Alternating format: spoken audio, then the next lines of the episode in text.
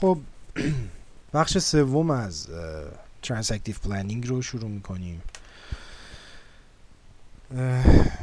من به کتاب Retracking America رجوع می‌کنم فصل هفتم صفحه 171 در اینجا مبانی کلی این رویکرد رو مطرح کرده جان فریدمن و حالا که ما اون مقاله قبلی مقاله ای که به لحاظ تاریخی البته بعدی هستش. منتها به عنوان بنیاد این رویکرد قرار داره اون مقاله که به حال مبتنی بر یک epistemology جدید در social practice یا در برنامه ریزی هست. حالا که ما اون رو می‌شناسیم به درک عمیقتری از این مقاله خواهیم رسید. برای همین من اول اون مقاله که مال 1978 بود خوندم و تشریحش کردم و بعد حالا میرم سراغ این کتاب و این فصل که مال 1973 هست. نکته که وجود داره توی transactive planning و توی این فصل هفتم که میشه دید فریدمن تحت تاثیر روح زمانه خودش قرار گرفته و این در واقع حیات دیالوگ یا حیات گفتگویی که مطرح می‌کنه اینجا و اصلا برنامه ریزی تبادلی رو به منزله یک شکلی از همین life of dialogue مطرح می‌کنه و هفت گزینه رو یا هفت محور رو میاد مطرح می‌کنه و در قالب اینها در مورد دیالوگ در مورد در واقع دو سویگی ارتباط متقابل وظیفه متقابلی که افراد در نسبت با هم دیگه دارن و برنامه ریزی رو می‌خواد تبدیل بکنه به یه شکلی از ارتباط مشارکتی و ارتباط متقابل میان اقسام مختلف دانش های افراد و همونطور که در مقاله که در بخش قبلی خوندیم هم مطرح کرده بود به دنبال شکلی از یادگیری اجتماعی هست و این یادگیری اجتماعی مبنای جدیدی از برنامه ریزی رو رقم می‌خواد بزنه به اتکای اون در واقع. مشخصا توی این فصل یعنی فصل هفت کتاب Retracking America که عنوانش است The Transactive Style of Planning زیر عنوان این یعنی این عنوان فصل هستش. حالا فصل با زیر عنوانی شروع میشه که وارد متن میشیم. Bridging the Communications Gap. و در وهله نخست می‌خواد اون شکاف ها و اختلاف هایی که در ارتباط ها وجود داره رو حل و فصل بکنه از این طریق جان فریدمن. این Bridging the Communication Gap مقصود اون گپ یا اون فاصله و شکافی هست که میان برنامه ریزان میان برنامه ریزان به منزله متخصصین با مخاطبانشون با مردمی که داره برای اونها برنامه ریزی میشه. بین اینها شکافی وجود داره و می‌خواد این شکاف رو کنار بزنه. چنان که ما قبلا هم توی اون اپیستمولوژی جدیدش کم و بیش دیدیم که به نوعی می‌خواست تلفیق بکنه اون دانش فنی رو اون دانش abstract رو با دانش یا دانش objective رو با دانش experimental یعنی دانش تجربی یا دانشی که حالا بهش tacit knowledge هم میگه به تبعیت از پولانی. در این مقاله حرف اساسی و اصلی این هست که ما باید به یک فرایندی برسیم در برنامه ریزی که از خلال اون فرایند بتونیم این دو سبک دانش رو که اینجا بهش میگه دانش پردازش شده منظور همون دانش فنی در واقع برنامه ریزان هست که بتونیم این دانش پردازش شده این processed knowledge رو همراه بکنیم با دانشی که مردم در زندگی روزمره دارن با دانش های فردی و دانش هایی که از تجربه و زندگی روزمره افراد داره به دست میاد.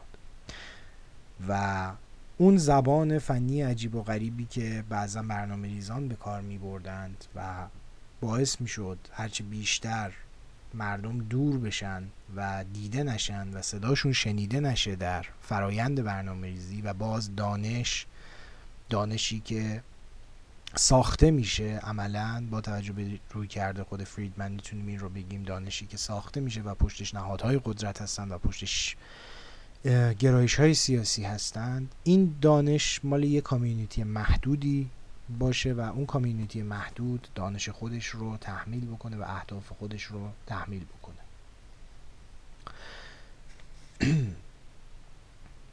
نکته که وجود داره اینه که راه حل یا اون فرایندی که قرار پاسخ بده به این مسئله ای که فریدمن داره مطرح می‌کنه یعنی فرایند برنامه ریزی که بتونه این شکافی که بین این دو قسم دانش وجود داره این شکافی که بین برنامه ریزی که سابقا در روی کرده رشنال کامپرهنسیو یه متخصصی بود که در جایگاه و شن بالاتری برخوردار بود و قرار داشت. چگونه میشه با اون افراد یا مخاطبینی که فاقد ابزارهای مفهومی لازم هستن برای درک مسائل پیچیده یا به زعم برنامه ریزان اقلانی چون فریدمن معتقد نیست مردم درک نمی‌کنن. به زعم برنامه ریزان اقلانی و همین تصور که مردم فاقد اون ابزارهای لازم مفهومی هستند برای رسیدن به درک موضوعات. این تصور منجر میشه به اینکه به حال نخبه گرایی دوباره حاکم بشه و فریدمن می‌خواد این بازی رو کنار بزنه و بشکونه. خب. راه حلش همین transactive planning هستش که اینجا مطرح می‌کنه و می‌تونیم ببینیم که چنان که خود پتسیهلی در همین مقدمه کتاب اینسورجنسیز هم اشاره می‌کنه نطفه اولیه برنامه یا شکل اولیه برنامه ارتباطی رو می‌تونیم بگیم. همین روی کرده ترانسکتیوی هستش که اینجا فریدمن صورت پندیش کرده. منتها نه به شکل حالا خیلی جز با جزئیات فراوان و پرورده.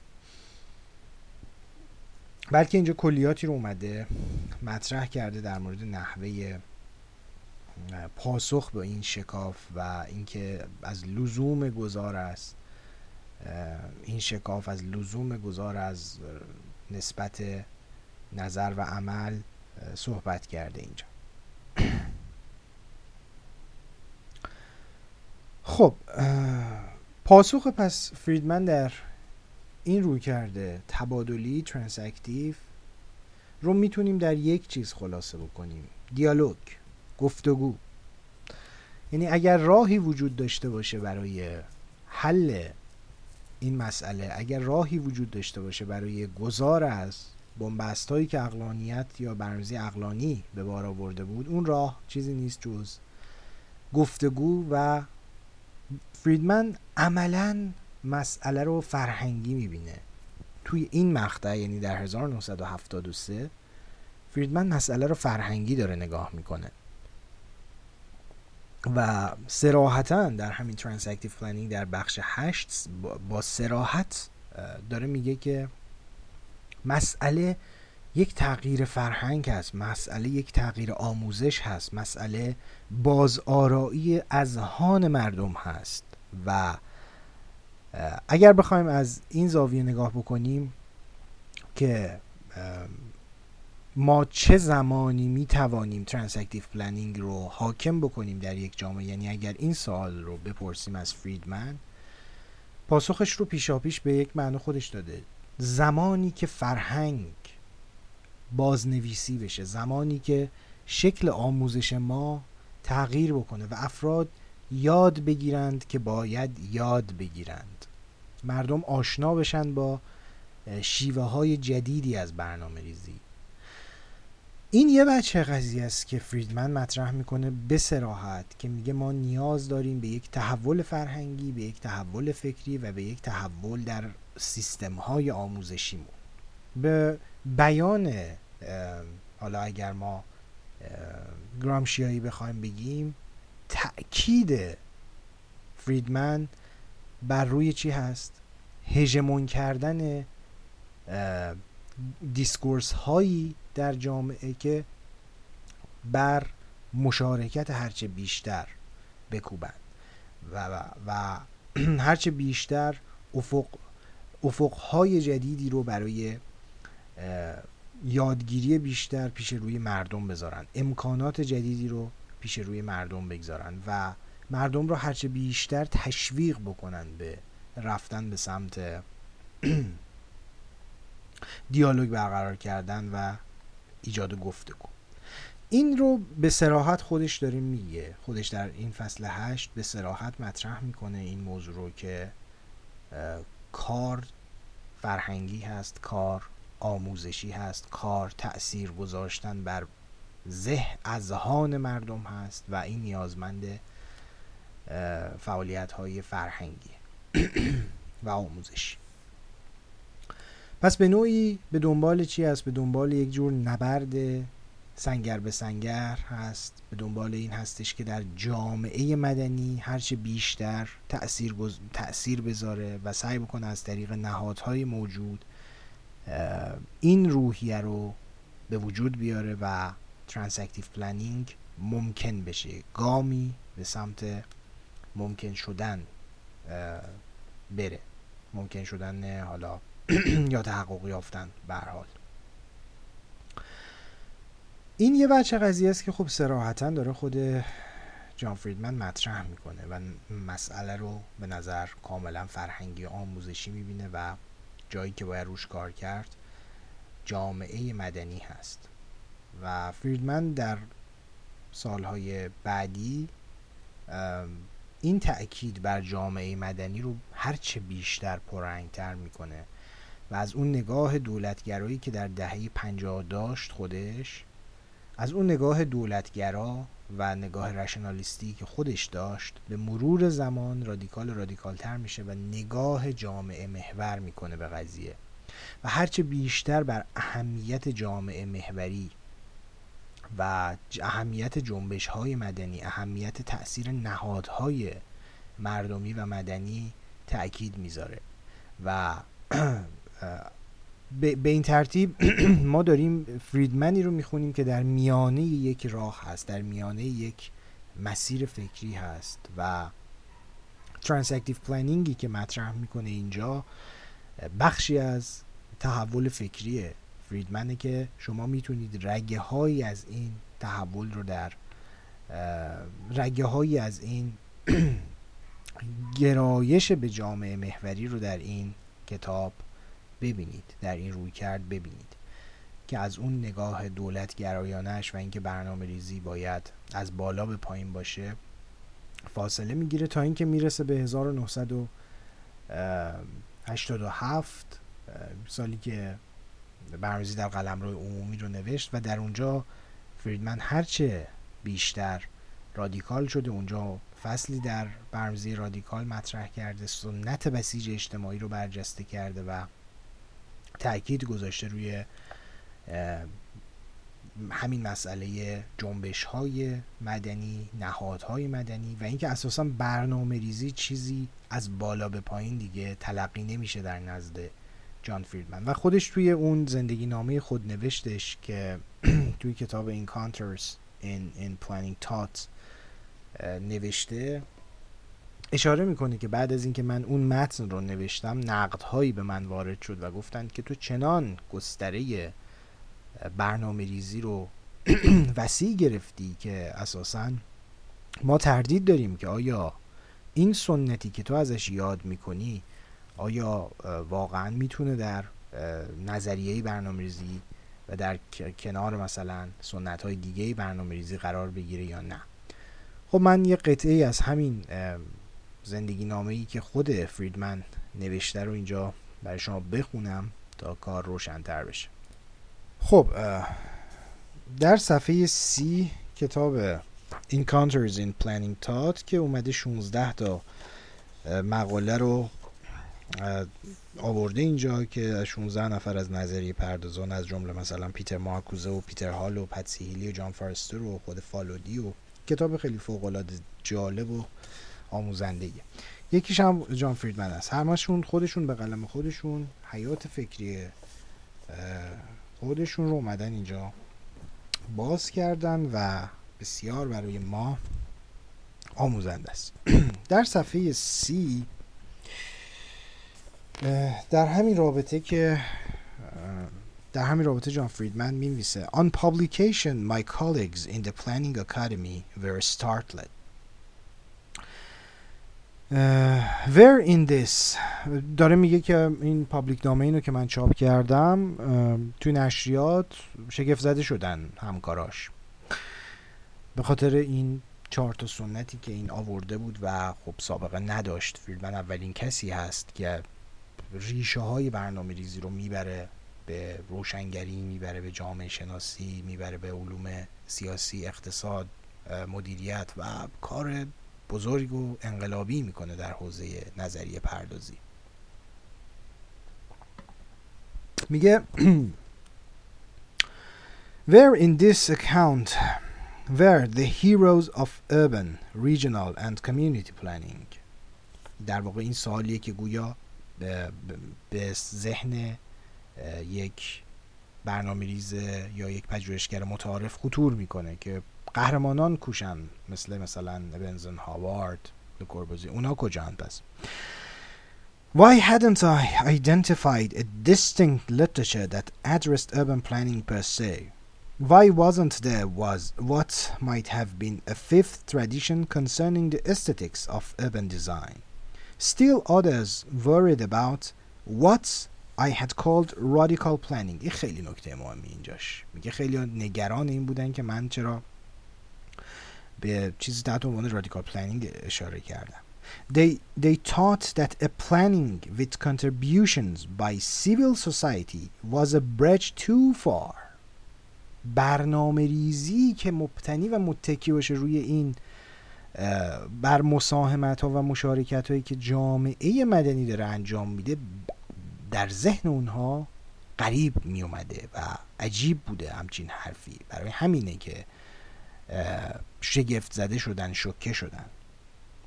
Community mobilization and decolonization of state-led planning were odd, if not downright dangerous ideas to bring into the classroom. Some critics averred, along with terms such as resistance, counter-planning, and counter-hegemonic practices. In the end, many objected the, to the whole idea of transformative planning. They simply wanted to carry on carry on with what they already knew.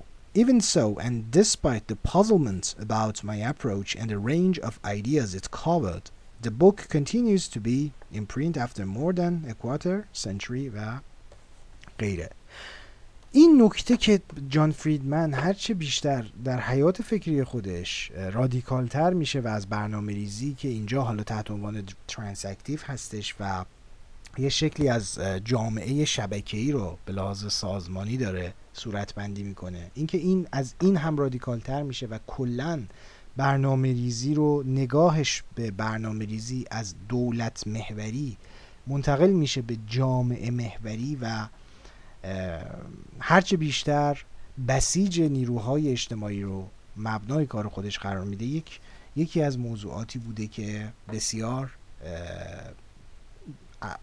خیلی از اکادمیسیان های همرده خودش نسبت به اون احساس نگرانی و تردید داشتن و بر نمیتافتن به این راحتی ها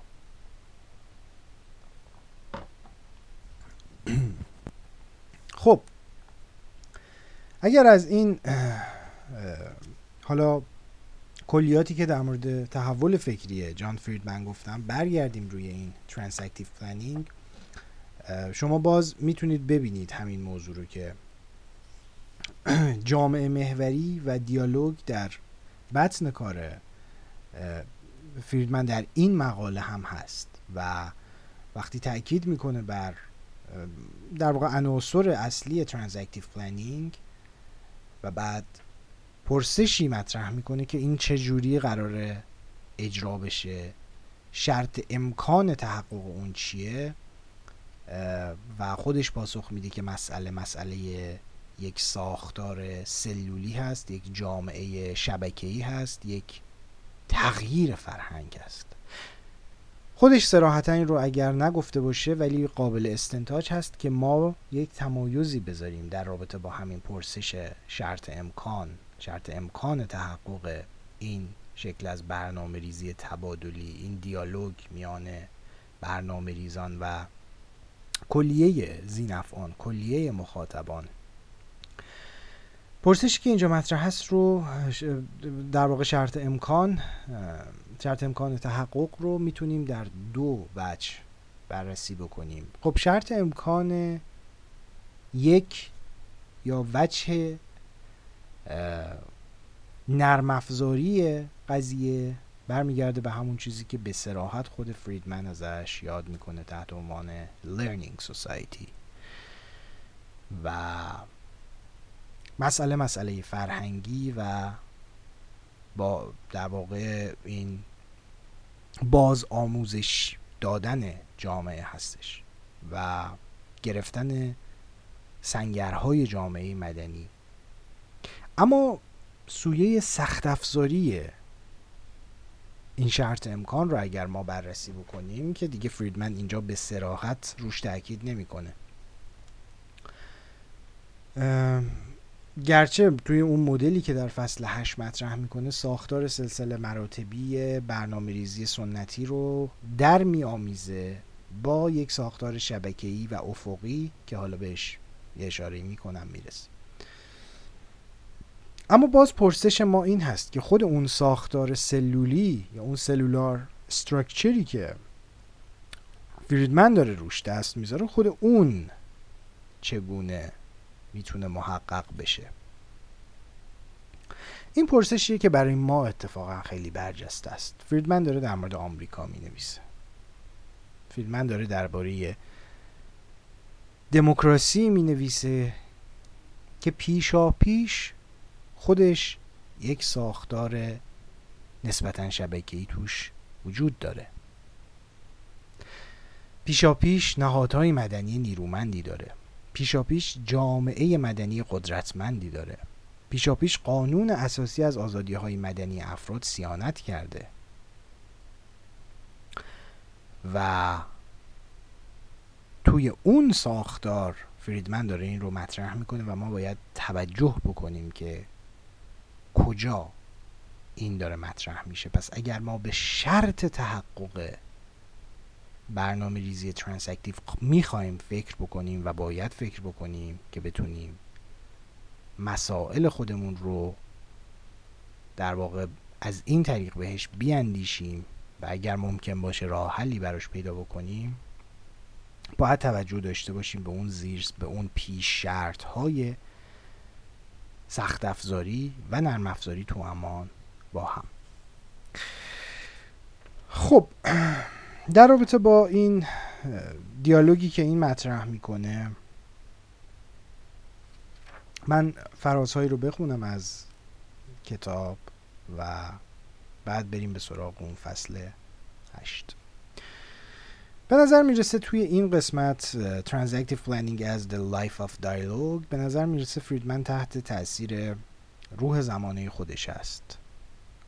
و رد پای اندیشه های متأثر از جنبش پدیدارشناسی رو شما می‌تونید توش ببینید. اندیشه متفکران دیگری که بر روی دیالوگ بر روی گفتگو به مسابه شکلی از خودآگاهی و خودشناسی تاکید گذاشته بودن. از جمله مثلا مارتین بوبر رو می‌تونید ببینید. از جنباییش شباهت داره با رویکردهای گادامر. و رد پای اینها رو می‌تونید کامل ببینید. که از دهه هزار و یعنی با پیدارشناسی از حالا اوایل قرن بیستم رفته رفته در عالم علوم انسانی بر این سرشت ارتباطی عالم و جهان تاکید گذاشته شد و برجسته شد این سرشت ارتباطی جهانی که ما توش زندگی می‌کنیم. و جهان دیگه یک عالم متسلبی نبود که از طریق شناخت یک سری ماهیات شما صرفا بتونی به واقعیت جهان پی ببری و علم ابجکتیوی وجود داشته باشه به اون شکلی که حالا بررسی کردیم تو کار فیلسوفای علم عینیگرا بلکه عالم یک سرشت ارتباطی داره جهان یک سرشت ارتباطی داره و این روی کردی هستش که شما در دیدگاه خود هایدگر می‌تونید پیداش بکنید تا روی کرده خیلی از پدیدارشناسان بعدی مثل خود گادامر مرلو پونتی تا فیلسوفای بعدی در واقع پس و ساختارگرایان و حتی فیلسوفان معاصر شما این رو می‌تونید ببینید رد پاش رو.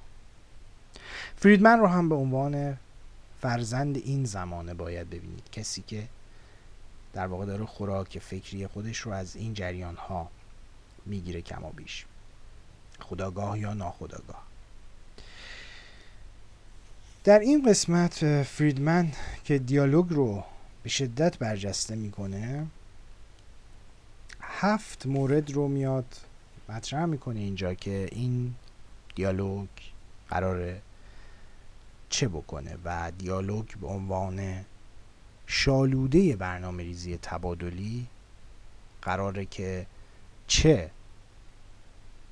رخدادی رو رقم بزنه چه پیشفرض هایی در این دیالوگ وجود داره. من می‌خونم این رو براتون و قدری بازش می‌کنیم. من فقط اون قسمت اولش رو می‌خونم دیگه حالا کل ماجرا رو به خودتون واگذار می‌کنم.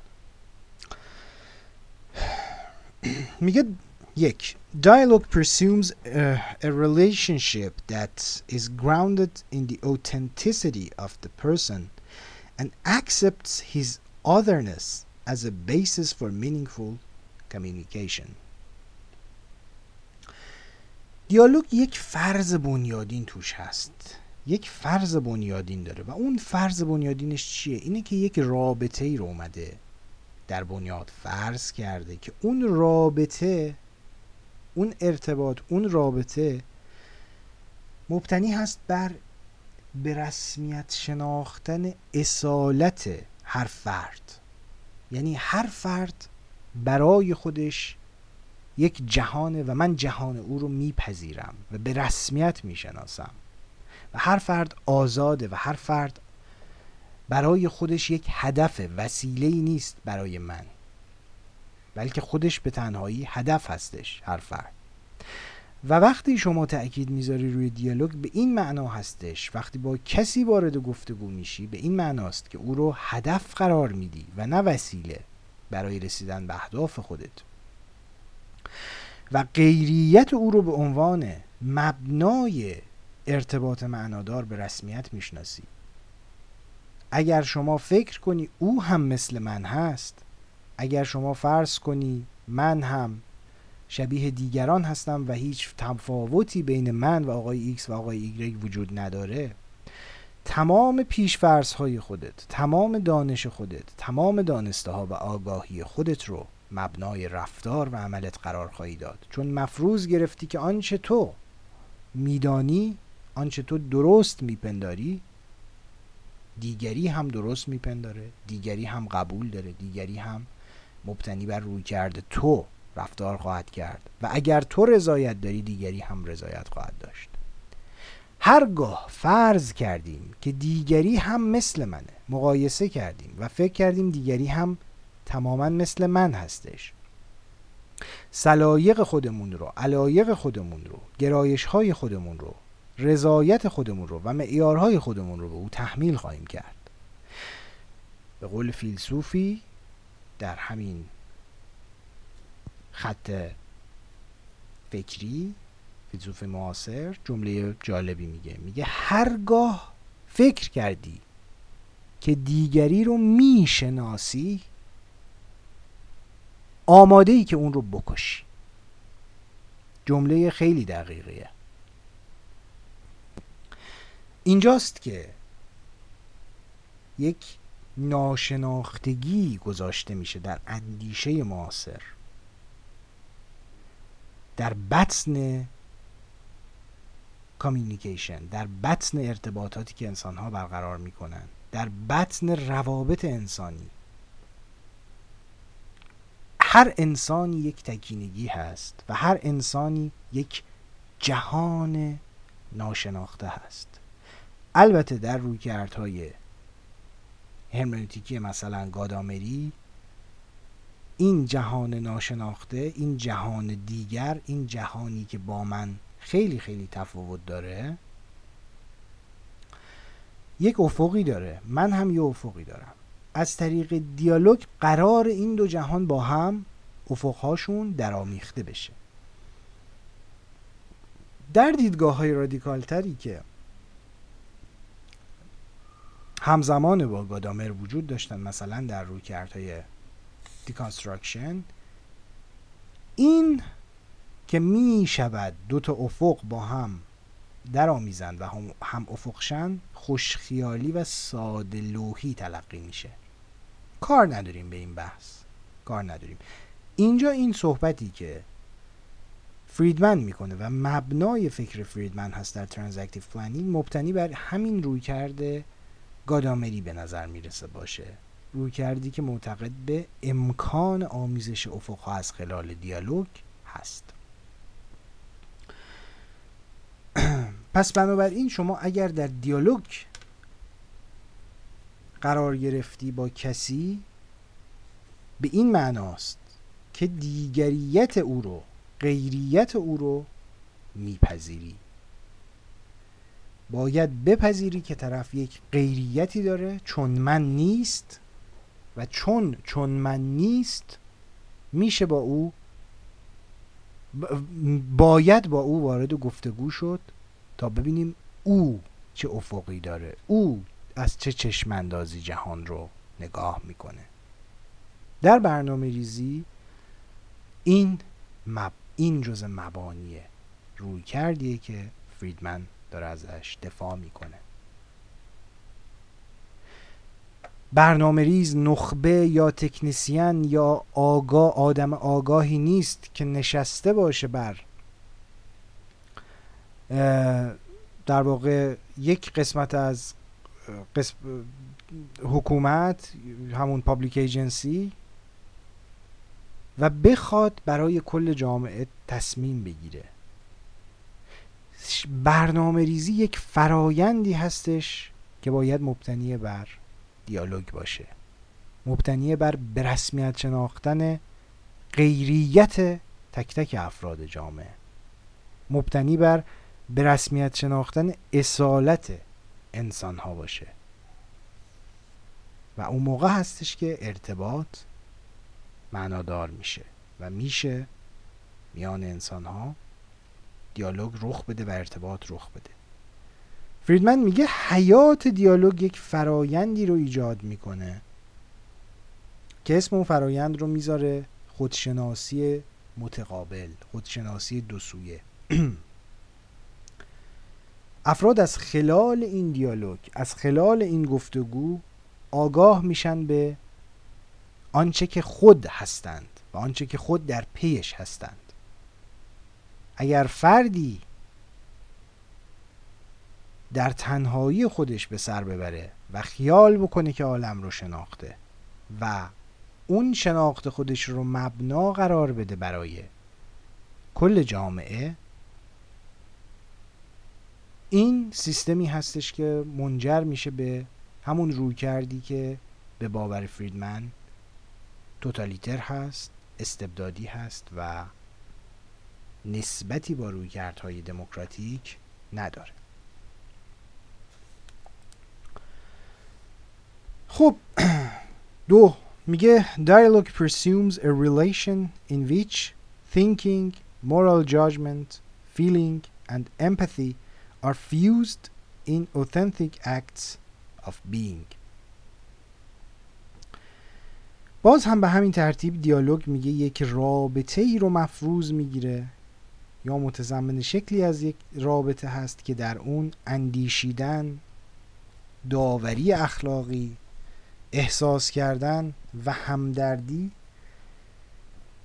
در دل کنشهای اصیل هستی لانه دارند. در دل کنشهای اصیل هستی نخفته هستند. یعنی هر انسانی به واسطه انسان بودنش یک تکینگیه یک سینگولاریته هستش. یک کل تقسیم ناپذیر هستش.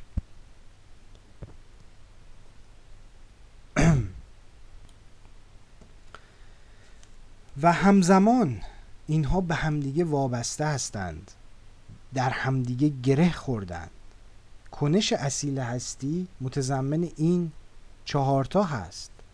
و شما هر کدوم از اینها رو بخوای جدا بکنی در واقع دچار اختلال میشه به طوری که خود فریدمن می نویسه intellect alone is barren moral judgment alone is self-righteous feeling alone is destructive and empathy alone is unresponsive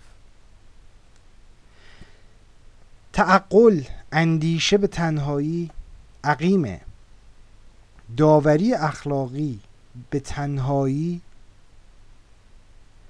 خود بر حق پندارانه است. احساس کردن به تنهایی مخربه و همدردی به تنهایی غیر پاسخگوست. مسئله پیوند اینها با همدیگه هستش. The point of intersection among them may be called the center of the fully integrated person. Whose thought is tempered by moral judgment whose judgment is tempered by feeling and whose feeling is tempered by empathy. مسئله تنشیه که بین اینها وجود داره و این ارتباطی که بین اینها وجود داره در دل یک فرد واحد یک فرد یک پارچه یک جا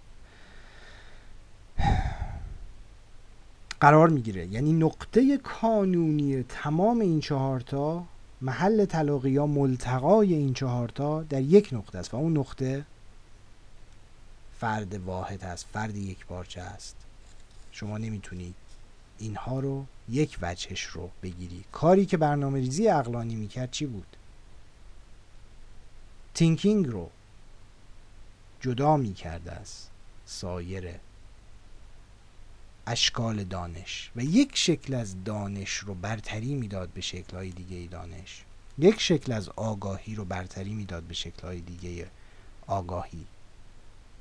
شما در حیات دیالوگ تمامیت یک انسان رو باید ببینید.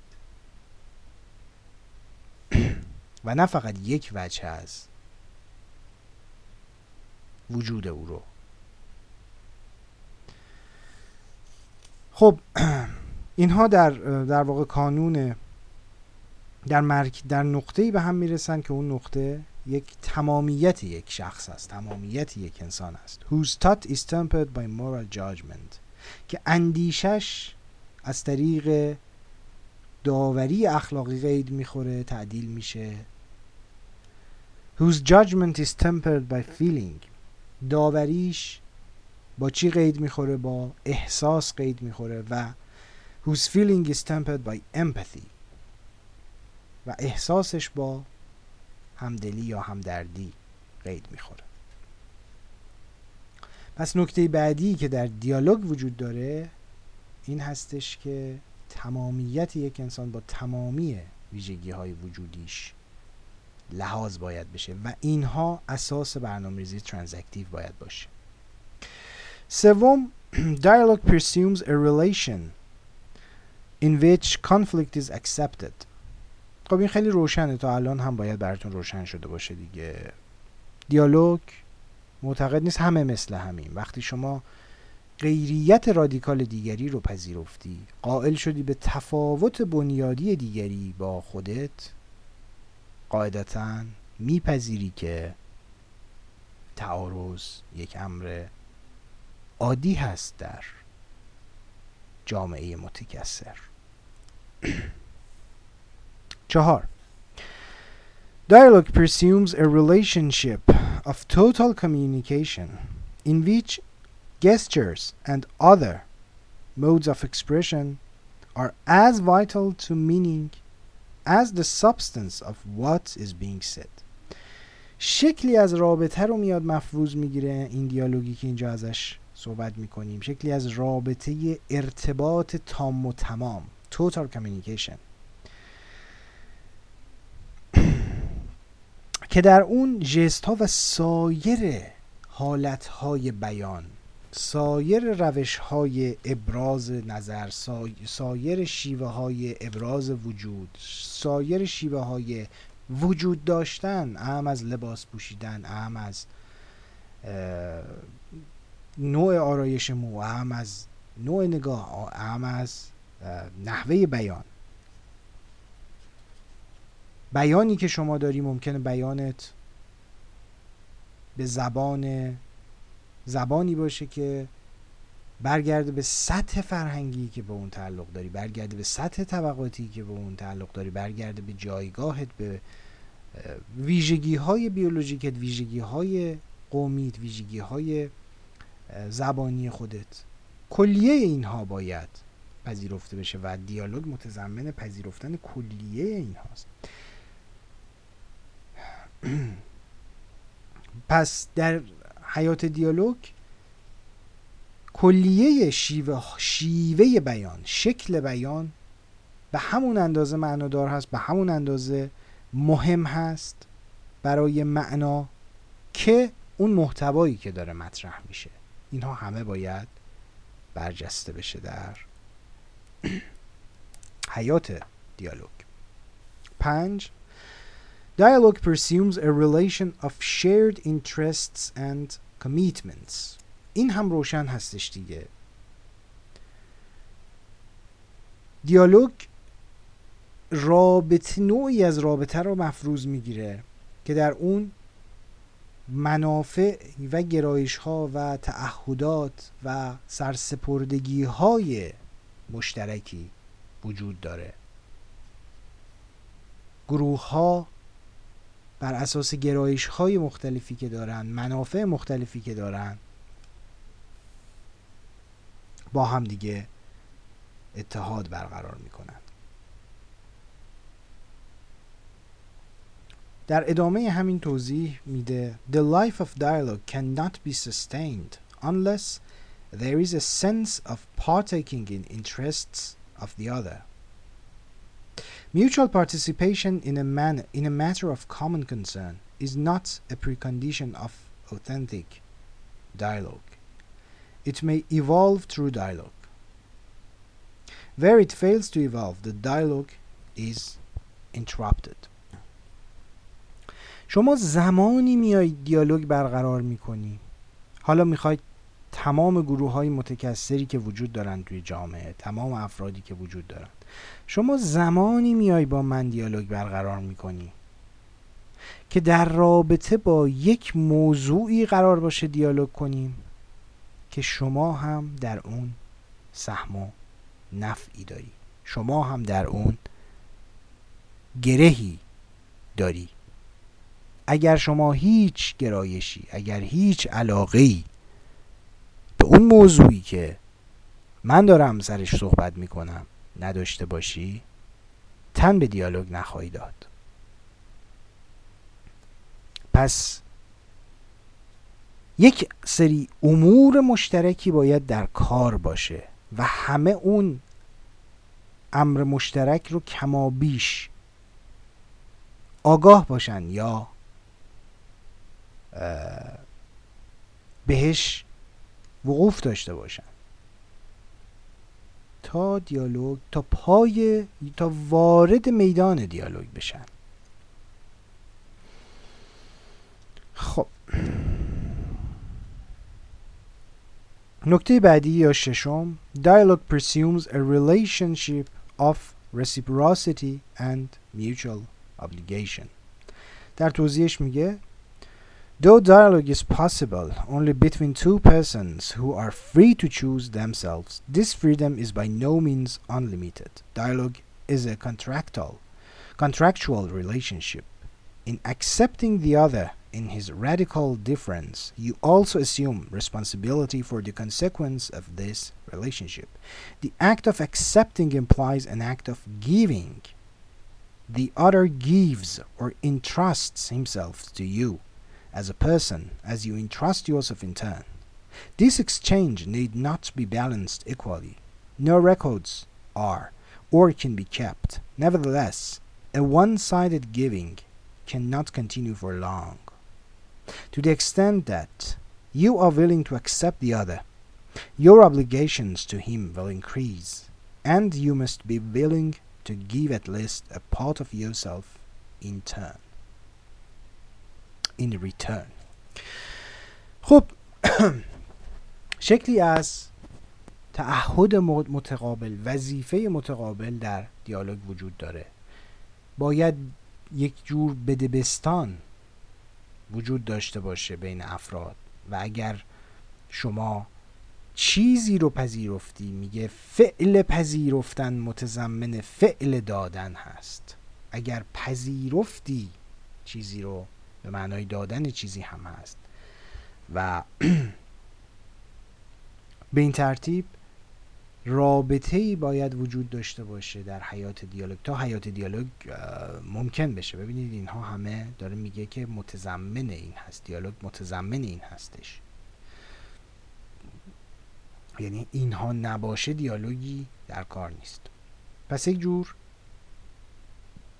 ارتباطگیری متقابل و مسئولیت متقابل می‌تونیم این بند رو خلاصه کنیم در مسئله مسئولیت در قبال دیگری و نهایتا هفتمی Dialogue presumes a relationship that unfolds in real time. در توضیحش میگه Dialogue takes place in the here and now, even as it relates what has gone before to what is yet to come.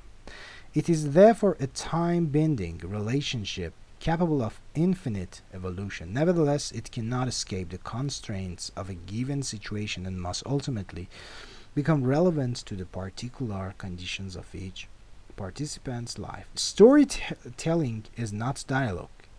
Dreams are not dialogue. You cannot crawl out of time. Dialogue is not a route of escape. Dialogue brings you back into time and into the conditions of your being here. پس تأکیدی که می‌کنه بر اینکه در زمان واقعی رخ میده رابطه ای رو مفروض می‌گیره که در زمان واقعی رخ میده و تأکیدش بر مسئله حیات واقعی و زمان واقعی هستش خب اگر از این کلیات بگذریم که حالا پرسشی که مطرح میشه این مفروضات و حرفای خیلی زیبایی که جان فریدمن اینجا مطرح کرد این که باید بپرسیم چگونه اینها قرار به لحاظ ساختاری چگونه قراره اجرایی بشن؟ جان فریدمن در همین Retracking America ش در فصل هشت سعی می‌کنه پاسخی دست و پا بکنه. من حالا قبل از اینکه باز پاره هایی از این رو برای شما بخونم یه توضیح میدم از اون چیزی که برداشت کردم از سازمان یا ساختار اجرایی که فریدمن روش دست می‌ذاره. ببینید برای اینکه این اتفاق بیفته این سیستمی که فریدمن مطرح می‌کنه میگه که ما نیاز به دو سطح حداقل دو سطح رو مطرح می‌کنه و بعد این سطوح مختلفی پیدا می‌کنه. یعنی به همین ترتیب میره بالاتر. ولی سطح دو سطح اول اینا. سطح اول این که باید سری کارگروه های وظیفه محور تشکیل بشه. ما یک ساختار سلولی داریم. یک ساختار سلولی داریم. در این ساختار سلولی کارگروه های وظیفه محوری باید تشکیل بشن. با اعضای هولوش ده نفر ده دوازده نفر. اینها از دل سلول ها در میان. یعنی مثلا مناطق جغرافیایی کوچیک رو در نظر بگیرید دیستریکت های کوچیک جغرافیایی من فکر می‌کنم باید در نظر بگیریم. که این دیستریکت های کوچیک این مناطق جغرافیایی کوچیک این مرزهای کوچیک جمعیتی این محلات هر کدومشون باید یه سری کارگروه های وظیفه محور به شکل افقی تنظیم بکنن. این کارگروه های وظیفه محور که تنظیم شدن اینها بعدش در مرحله بعد با همدیگه تجمیع میشن در یک سری انجمن ها در یک سری اسمبلی های بالاتر. این اسمبلی ها نهایتا پنجاه نفره هستند یعنی اگر مثلا شما یه پهنه رو در نظر بگیرید 100 تا مثلا منطقه داشته باشه منطقه خرد داشته باشه 100 تا سلول داشته باشه این سلول ها هر کدومشون یه سری کارگروه رو تهیه می‌کنن تأسیس می‌کنن. این کارگروه ها نماینده هایی رو میفرستن به انجمن های بالاتر. انجمن ها مثلا هر ده تا یا هر 15 تا حالا بستگی داره به تعداد جمعیت دیگه. هر ده تا سلول تشکیل یک انجمن میدن. و مثلا حالا این دیستریکت این پهنه کلی ما که 100 تا سلول داشت و مثلا خلاصه شد در 6 تا اسمبلی 6 تا انجمن رد بالاتر. که این انجمن های رد بالاتر نماینده هر کدوم از سلول ها در اون حضور پیدا کردن و این 6 تا انجمن و باز خودشون به یک سطح بالاتری تفویض می‌کنن بخشی از اختیارات خودشون رو و یک اسمبلی اسمبلی بالاتر یک انجمن بالاتر از خودشون رو در نظر می‌گیرن. و این میشه چی؟ سطح سوم. این بستگی داره به تعداد جمعیت دیگه. حالا تعداد جمعیتی که مطرح می‌کنه. یک سطح افقی داریم که سطح کورپریت بهش میگه سطحی که افراد با همدیگه به صورت شراکتی اون کارگروه های task محور رو وظیفه محور رو تشکیل میدن. این سطح corporate هستش و بعد یک سطح supra corporate داریم که اون سطحی هستش که اون در واقع سطح سوم یعنی به شکل افقی عمودی در میاد. اون سطح سوم گره می‌خوره با در واقع سیاست های بالاتر سیاست گذاری های بالاتر حکومتی و از این طریق ارتباط و پیوند با ساختار عمودی برقرار میشه. اما کل این انجمنی که گره خورد به سطح بالاتری که سطح سوم باشه سطح سوپرا کورپوریت هست از چه طریق این پیوند برقرار شد؟ از طریق سطح افقی. این کلیت اون چیزیه که حالا کمابیش از این فصل هشت بخش اولش دستگیر آدم میشه در مورد ساختاری که ازش صحبت می‌کنه. حالا بعد یه سری ویژگی هایی رو در مورد این Task Oriented Working Groups مطرح می‌کنه. صفحه 196 کتاب Retracking America رو دارم می‌خونم. چند تا ویژگی براش مطرح می‌کنه؟ خب. حالا قبلش من ضوابط کلیشو که گفتم یه پاره هایی رو باز بخونم بعد برم سراغ اون ویژگی ها ببینید میگه که the search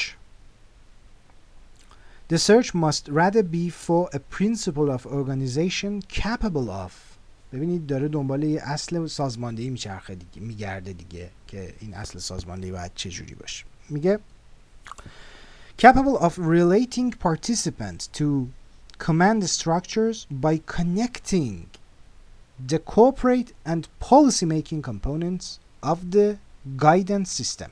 یعنی سیستم دو تا معلفه اگه داشته باشه یه معلفه افقی معلفه عمودی اون کورپریت رو عنصر کورپریت رو می‌خواد بچسبونه متصل بکنه به عنصر پالیسی میکینگ یعنی سطح افقی و عمودی رو می‌خواد به همدیگه پیوند بزنه.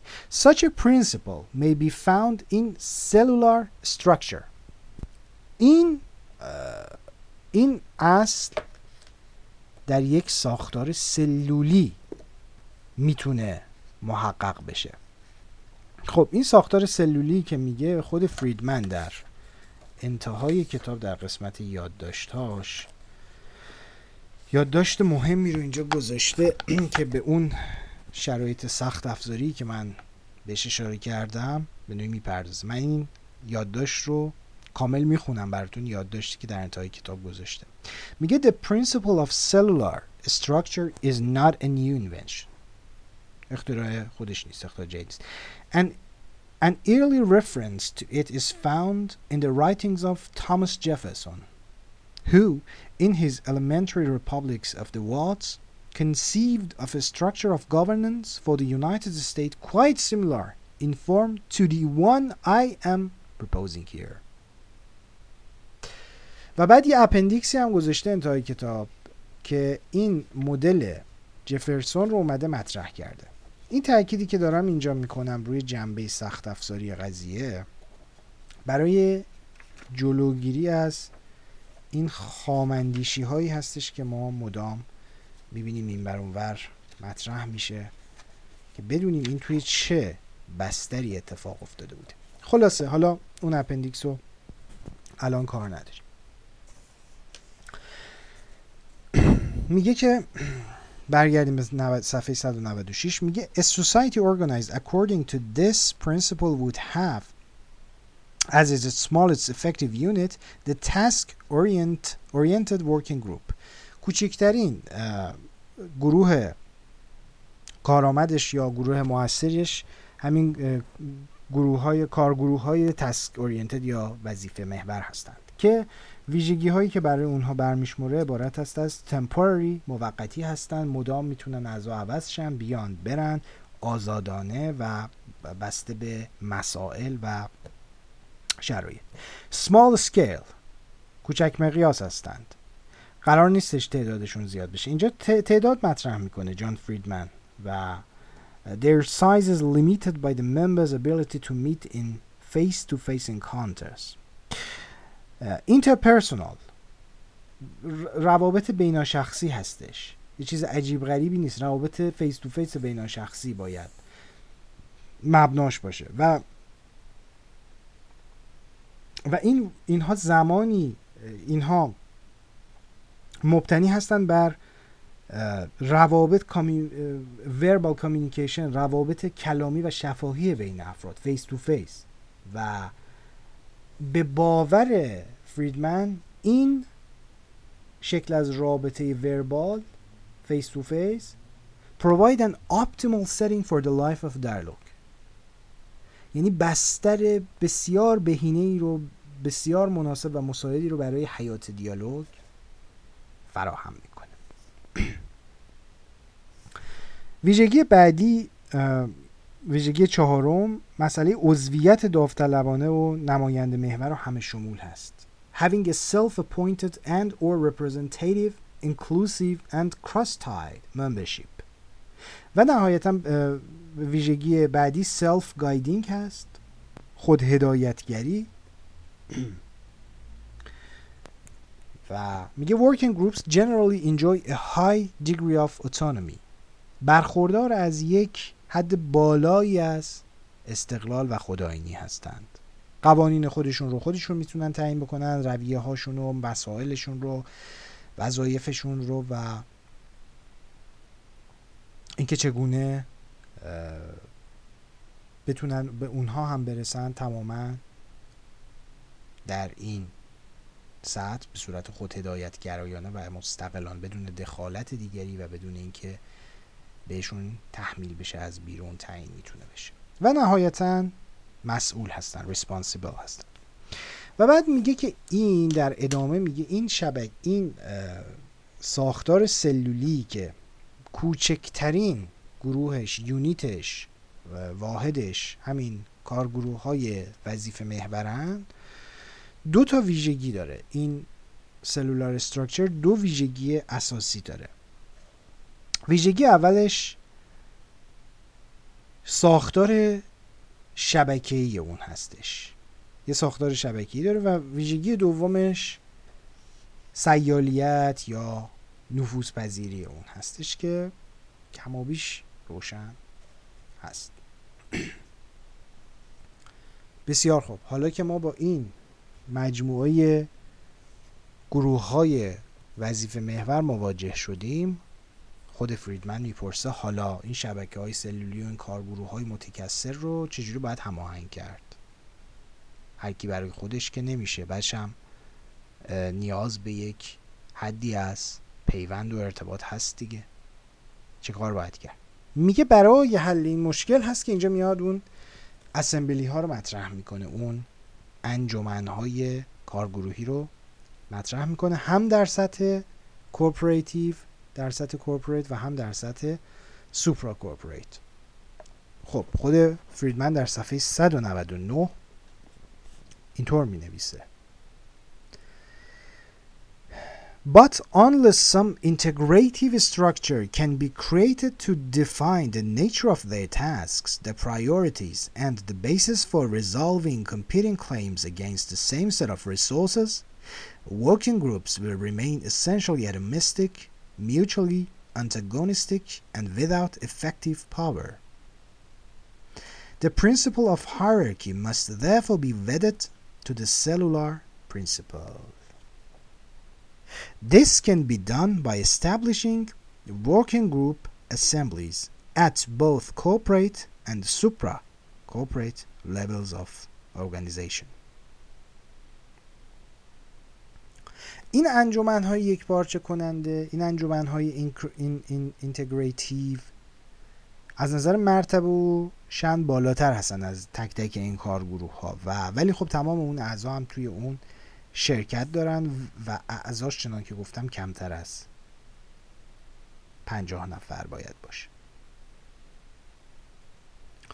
میگه each assembly would delegate a limited number of members say 10 to still higher level assemblies? باز هر کدوم از این اسمبلی ها یک تعداد معدودی از اعضای خودش رو میاد بهش محول می‌کنه این وظیفه رو. مثلا ده تا رو که به عنوان یک اسمبلی باز بالاتر این همون سطح سومی که عرض کردم قرار بگیره. And so on. و به همین ترتیب و قص الهازا until تا اینکه the entire corporate structure is exhausted. تا اینکه کل این ماجرا کل این سطح corporate ی که سطح افقی بود به پایان برسه و این حالا دیگه پیوند بخوره با policy making این وقتی که دیگه تموم شد همه به پایان رسید این سطح corporate بره به سراغ ساختار عمودی. delegates from corporate assemblies would then بعدش این این هایی که توی سطح اسمبلی های کورپوریتی هستن then participate خب کجا بود uh, would then participate in the activities of supra-corporate assemblies that would tie into policy-making bodies at central government levels.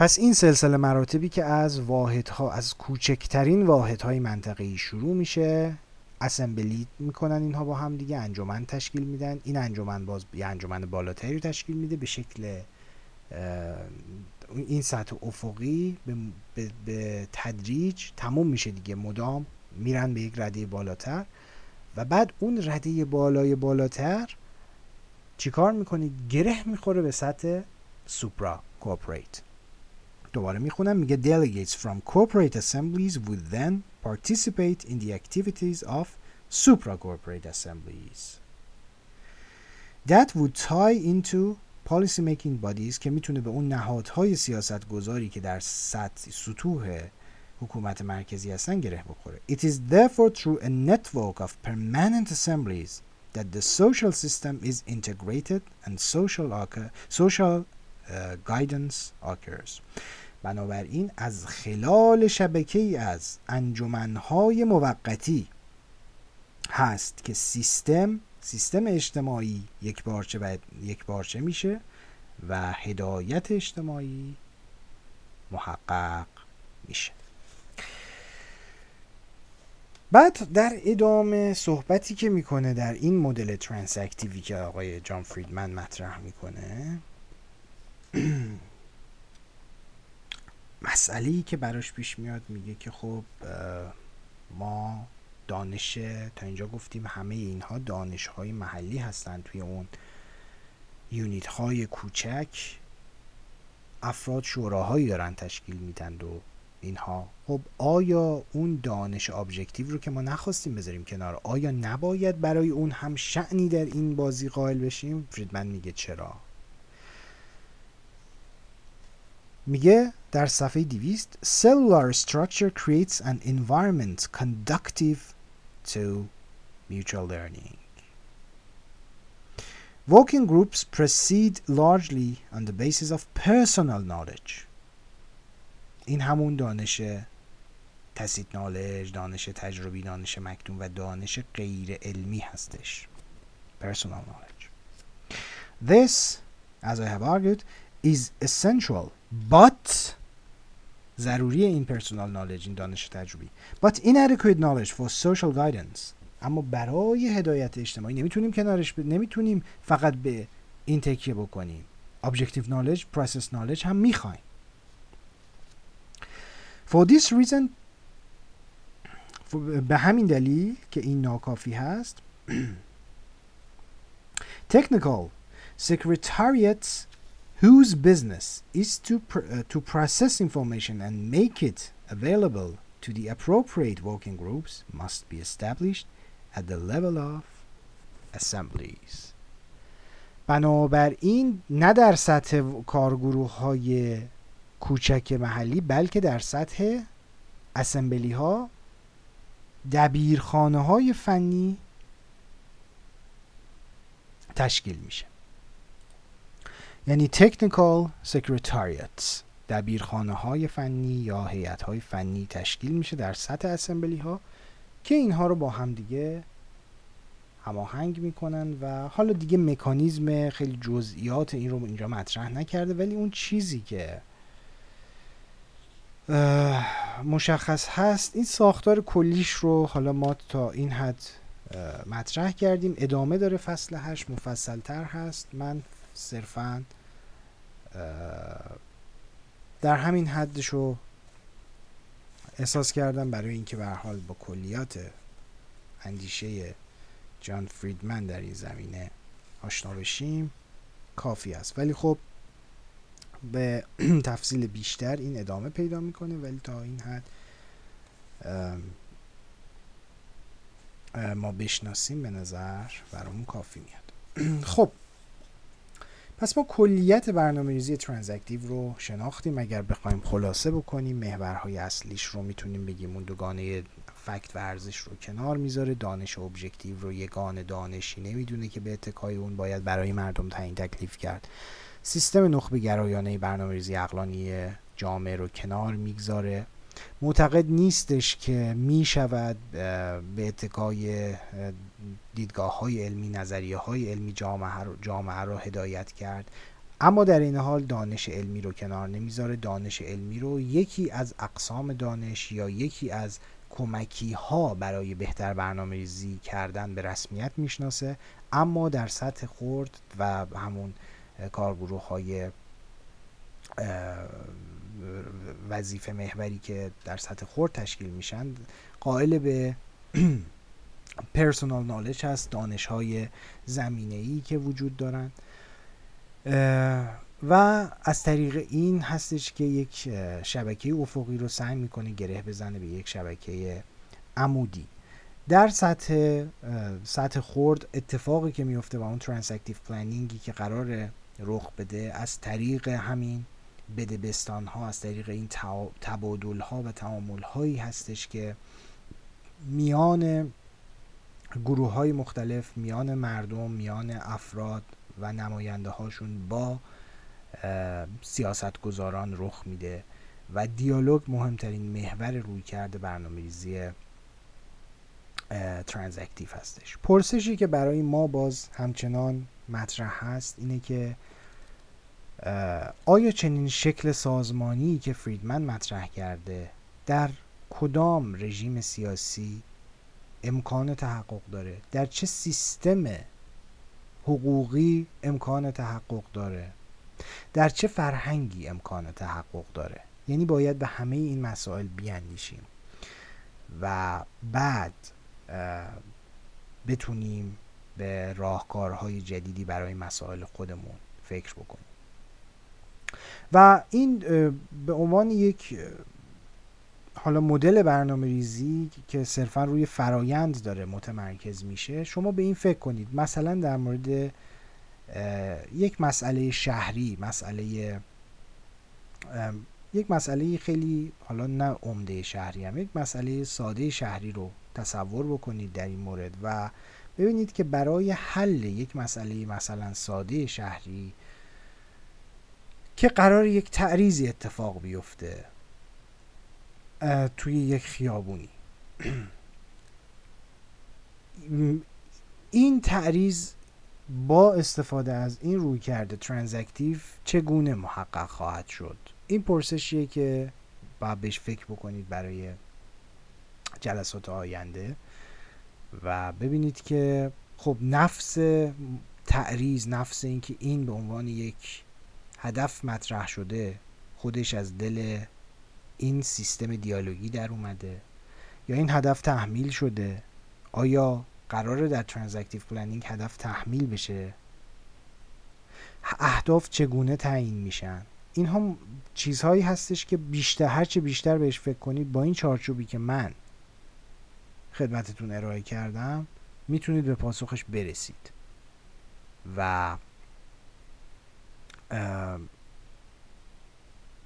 حالا از جمله نقد هایی که به روی کرده ترانزکتیو هست و نقد قدیمی هم هست. اینه که این روی کرد خیلی دموکراتیکه اما خیلی وقتگیره. مهمترین نقد این هستش. خیلی وقتگیره و به راحتی منجر به عمل ممکنه نشه. این یکی از های عمده هست که به این روی کرد زده میشه. از منظر لیبرالی از منظر چپ هم که از منظر مارکسیستی هم که خب میگن این شوراها باز خودشون دستخوش قدرت هستن این شوراها خودشون در خدمت منافع خاصی هستن. باز هم سرمایه‌داران نفوذ بیشتری خواهند داشت و باز هم اون چیزی که شهر رو و محیط مصنوع رو شکل میده نه خواست عمومی مردم از طریق این ساختار قشنگی که فریدمن مطرح کرده بلکه از طریق باز هم نیروی سرمایه و ائتلاف سرمایه داران با دولت شکل می‌گیره. این هم نقدی که به حال مارکسیستا می‌کنه. خب من در ادامه در جلسه در بخش چهارم همین جلسه دهم توضیحی هم درباره برنامه‌ریزی رادیکال خواهم داد و بعد دیگه این جلسه رو میبندیم.